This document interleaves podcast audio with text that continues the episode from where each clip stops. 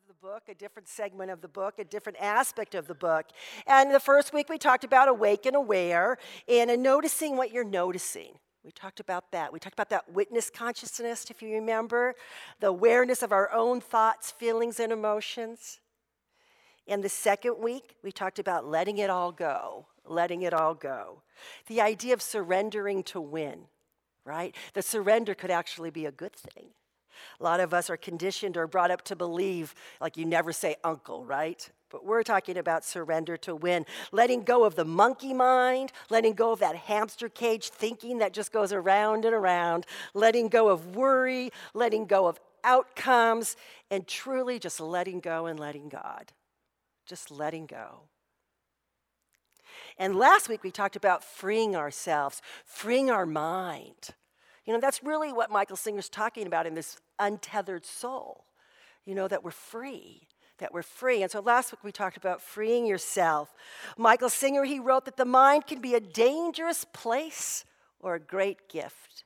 And we talked about both aspects of mind last week. And, and if you missed any of these, you can listen to our talks on podcasts now. You don't have to buy a CD like in the old days. It's right online, and you can just listen to any talk anytime.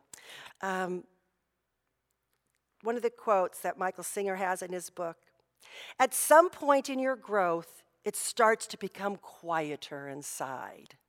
Inside, here. It starts to become quieter. This happens quite naturally as you take a deeper seat within yourself, as we get to that place of witness consciousness, the seat of our soul. As we get to that place, you then come to realize that though you have always been in there, you have been completely overwhelmed by the constant barrage of thoughts. Right? So, the untethered soul, what does it mean to be untethered? I mean, most of us know what tethered is, right? Tethered is what you do, you know, when you're mostly it's used in the term of animals. You know, you put them on a leash and you tether them to the pole or you tether them to a tree or something so, so they don't get away. You know, fastened, bind, to shackle all of these things, you know, that we, we do to uh, tether an animal. But my question to you is what is it that your mind is tethered to? What is your mind tethered to? Is it tethered to fear, worry, depression, anxiety, control, trying to figure things out? That was mine, trying to figure it all out. If I just figure it out, I'll be okay, I'll be safe. If I just figure out how you're supposed to do it, right? You know, many of you have probably heard the story of the elephant and how they train the elephants, you know. And, and when an elephant's a little baby, they take a big rope and they tie it to its leg and they tie it to a stake and they put the stake in the ground. And, and the little baby elephant tries to break it free, tries to break free, tries to break free. And, and as time goes by, a year or so, they stop trying to break free because they realize that they're tethered to this thing and they're not going to get away. Well, if you ever see a full grown elephant, they are tethered by what looks like a tiny little string sometimes, a little tiny rope. And the question is, is why do they not break that rope? Because they certainly can by the time they're full grown. But the truth is, is the elephant doesn't realize it can break free. It has been so conditioned from that early age to just go around in the circle that it's able to go around in right? It says that trainers can put just a little tiny string and the elephant won't walk away. And the elephant won't, won't walk away. So, what have we been conditioned? What is it that we've been conditioned to be tethered to? You know, what imaginary rope are we attached to in our life? You know, how do we get to the place where we, where we become so self obsessed with our own little plans and designs that we've forgotten that there's a larger worldview. You know, that we're just in our little space. We've got our mind tethered to our little space. There's a story that Michael Singer tells in the book and illustrates what he's talking about, and he compares it to Plato's allegory in the cave. And it may not be as profound, but it's a similar allegory. He tells a story of um, us, each individual, being in this place of this amazing bright light in this amazing field, the wide open field. And we arrive to this field and we are just falling in love with how beautiful it is, how open it is, how the sun just radiates down on us. I mean, it's just magnificent, a magnificent piece of property. We fall in love with it. And so we decide to buy the property. And we buy the property and we decide we're going to put a house on it. So we get about building our dream house. We put down all the details of everything that we want, you know, and we start with a really solid foundation because we want our house to last, right? And we build it. We build it with these concrete walls because we want it to last a long, long time. We don't want it to be damaged by the winds. And, and we're very economical, very eco friendly. So we decide to put small windows in it and uh, a large overhang to kind of keep the sun out of it and keep it uh, nice and cool inside. But once we go inside, we realize it's still sort of warm and the sun still gets in, so we decide to put shutters on. We put shutters on the outside that radiate the sun and the light out away from the house, and they keep the house cool, and they also serve as locks, so they keep us safe inside this protective home. And, uh, and, and eventually we get to the place where we move in. We're far from the city, we're far from everyone, we're just in this wonderful place. And, and we spend time outside and we love it and we're in the sun and we're enjoying it. But you know, we really love our house we think our house is pretty great.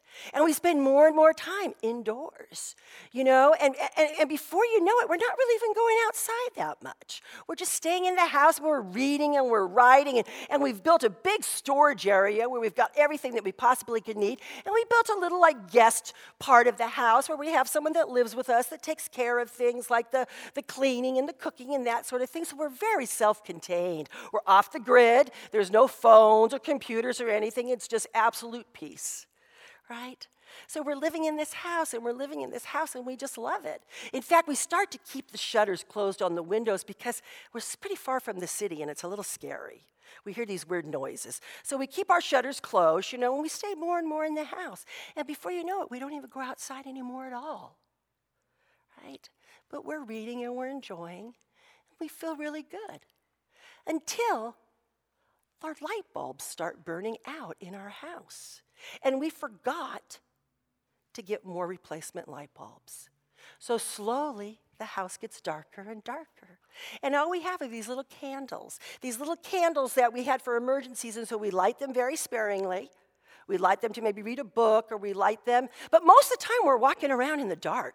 We're walking around in the dark and we're bumping into things. And, and finally, we get so frustrated and we get sick mentally and physically, and we're just not doing a whole lot of anything and we're living in the darkness.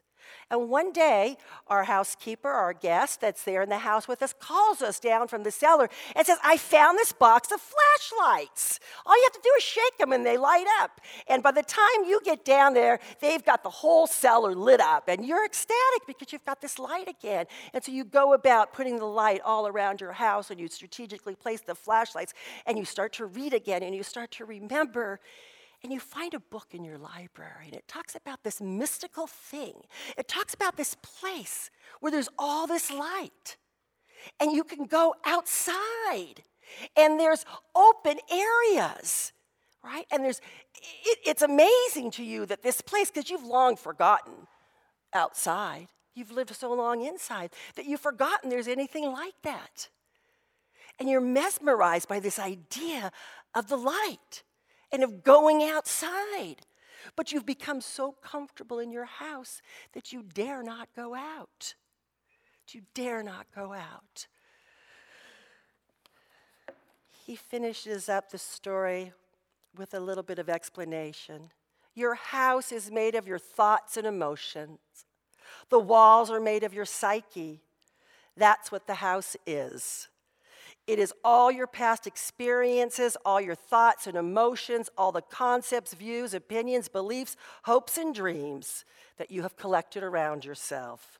You hold them in place on all sides, including above and below. You have pulled together in your mind a specific set of thoughts and emotions, and then you have woven them together in a conceptual world in which you live. So we've each created this world in which we live. You know, based on our upbringing, based on our belief system, based on our thoughts and emotions. And we spend a lot of time trying to keep it in place. Trying to keep it in place, to not have anything shift, not have anything change, keep it the way it was or the way it is. You know, but how do we break down those walls? How do we break down the walls to the structures that we've built for ourselves and become into this place and move into this place of the untethered soul, of having that non attachment to the things, to the people, to the places, to the way that we think it has to be? One of the last chapters of the book is called Going Beyond. And Michael Singer writes Ultimately, the word beyond captures the true meaning of spirituality. In its most basic sense, going beyond means going past where you are. It means not staying in your current state. When you, are, when you constantly go beyond yourself, there are no more limitations, there are no more boundaries. Have you ever experienced a time in the, your life when your whole world just kind of crumbled? I think most of us have had some sort of experience. If you've been on this planet long enough, you've had an experience of where things change that you didn't approve of, right? Right? Somebody leaves us, or somebody dies, or something happens, and all of a sudden we find ourselves not knowing where we fit anymore, right? And that our house has changed right? And so we scramble to keep the walls in place, to keep the structure in place, until we finally realize all we can do is surrender and learn a new way of being. Learn a new way of being.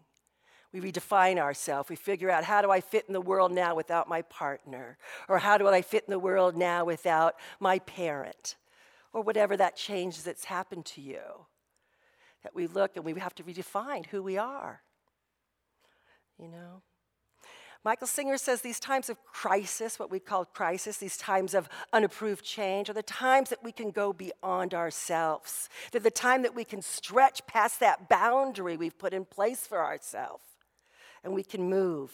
But he says our world doesn't have to fall apart in order for us to be able to do this. We can do this through conscious choice. We don't have to wait for it all to crumble, crumble down. We can choose to go beyond, to transcend the personal mind and all its trappings. I'm going to ask you to join me in a little exercise right now. If you feel comfortable and want to do it, I'll invite you to close your eyes if you'd like to, but you don't have to. But you just turn within, whatever way works for you. And just breathe. Imagine yourself just in this place of peace and serenity. And I'll ask you to take one of your hands, your right and your left, and turn it palm up. And turn it palm up. And in your mind's eye, imagine a belief, a situation, or a person that you're wanting to release being in the palm of your hand. Allow the person, the belief, or the situation to turn and face you, to look at you in the palm of your hand and surround that belief, situation, and person in pure love and light for just a few minutes. Imagine them surrounded. Send your wishes, your thoughts, and your prayers for it or them to know how loved they are. As you tenderly and peacefully surrender them to God, to spirit, to life to creative intelligence, whatever name you call that thing.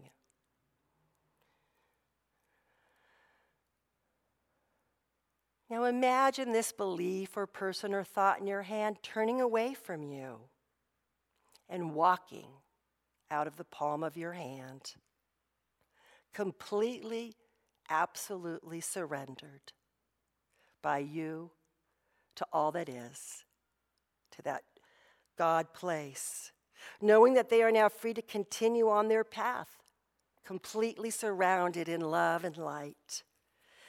Just imagine them moving on. You take a couple deep breaths. When you're ready and feel comfortable, open your eyes. You know, those are the one of the ways that we can move through these blocks that are in us before crisis hits.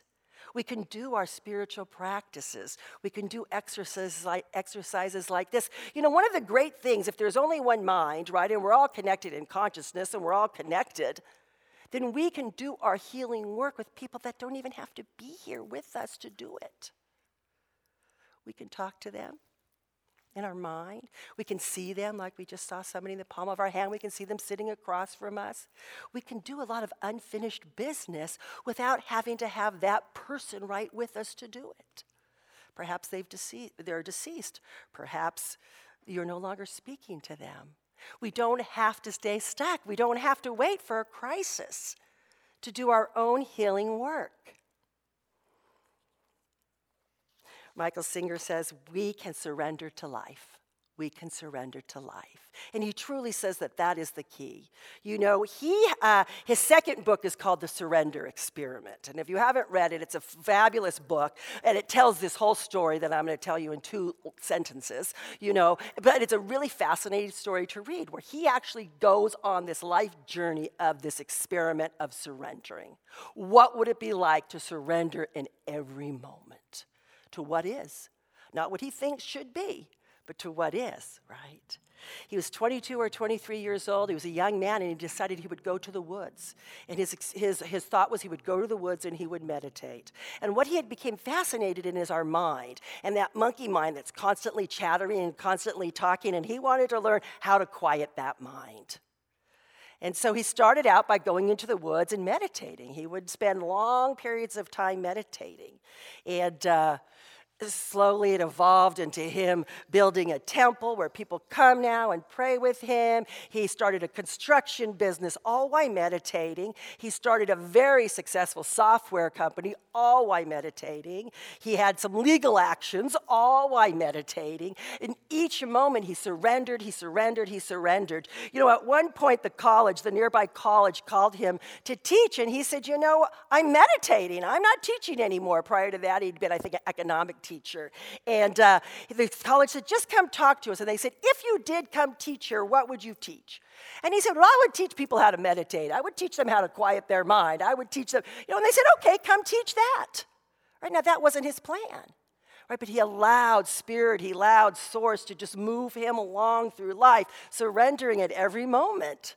And has an amazing life today, doing exactly what it is that, uh, you know, he loves you know, I love that Marianne Williamson thing. So many of us get afraid to surrender because we think that God or Spirit's going to want us to do something that we don't want to do. I don't know what, how we get that idea. Well, I do know how we get that idea, but you know, we get that idea that we're going to be asked to do something. And, and Marianne Williamson uses the example of these artists that are in her life, and they're so afraid to surrender because they're afraid God's going to want them to be an accountant.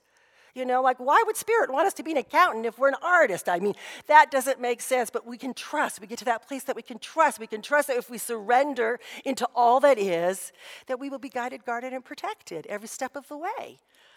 Surrendering to life.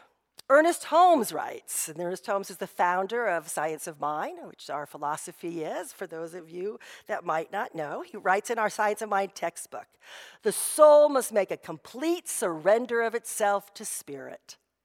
The soul must make a complete surrender of itself to spirit. Michael Singer says we must surrender to something greater than ourselves, to move from that place of personal mind into what he and others call the pathless path. The pathless path.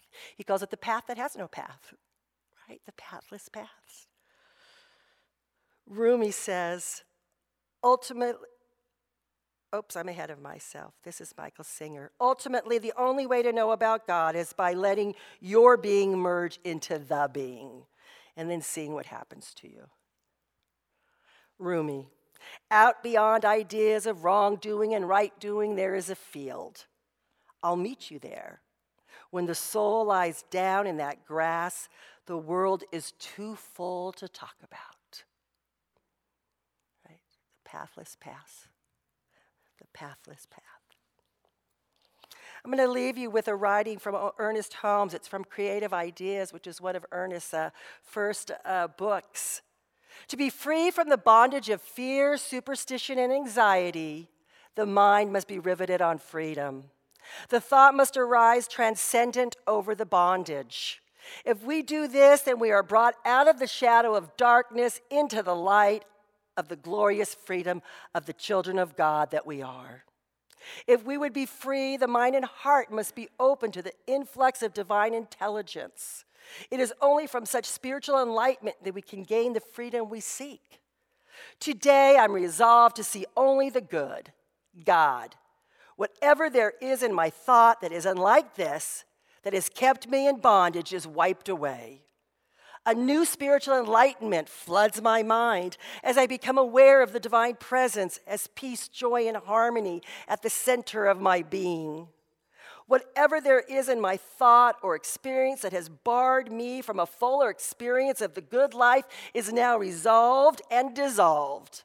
I accept the constructive, affirmative, creative action of God, which is boundless and free, as now making me free of all limitation I think only of good. My experience is filled only with good. My acceptance of the good of God as an actuality in my life now transcends all unlike it and makes my life new. And so it is. Amen. God bless you. So glad that you're all here today. Good. Let's welcome back.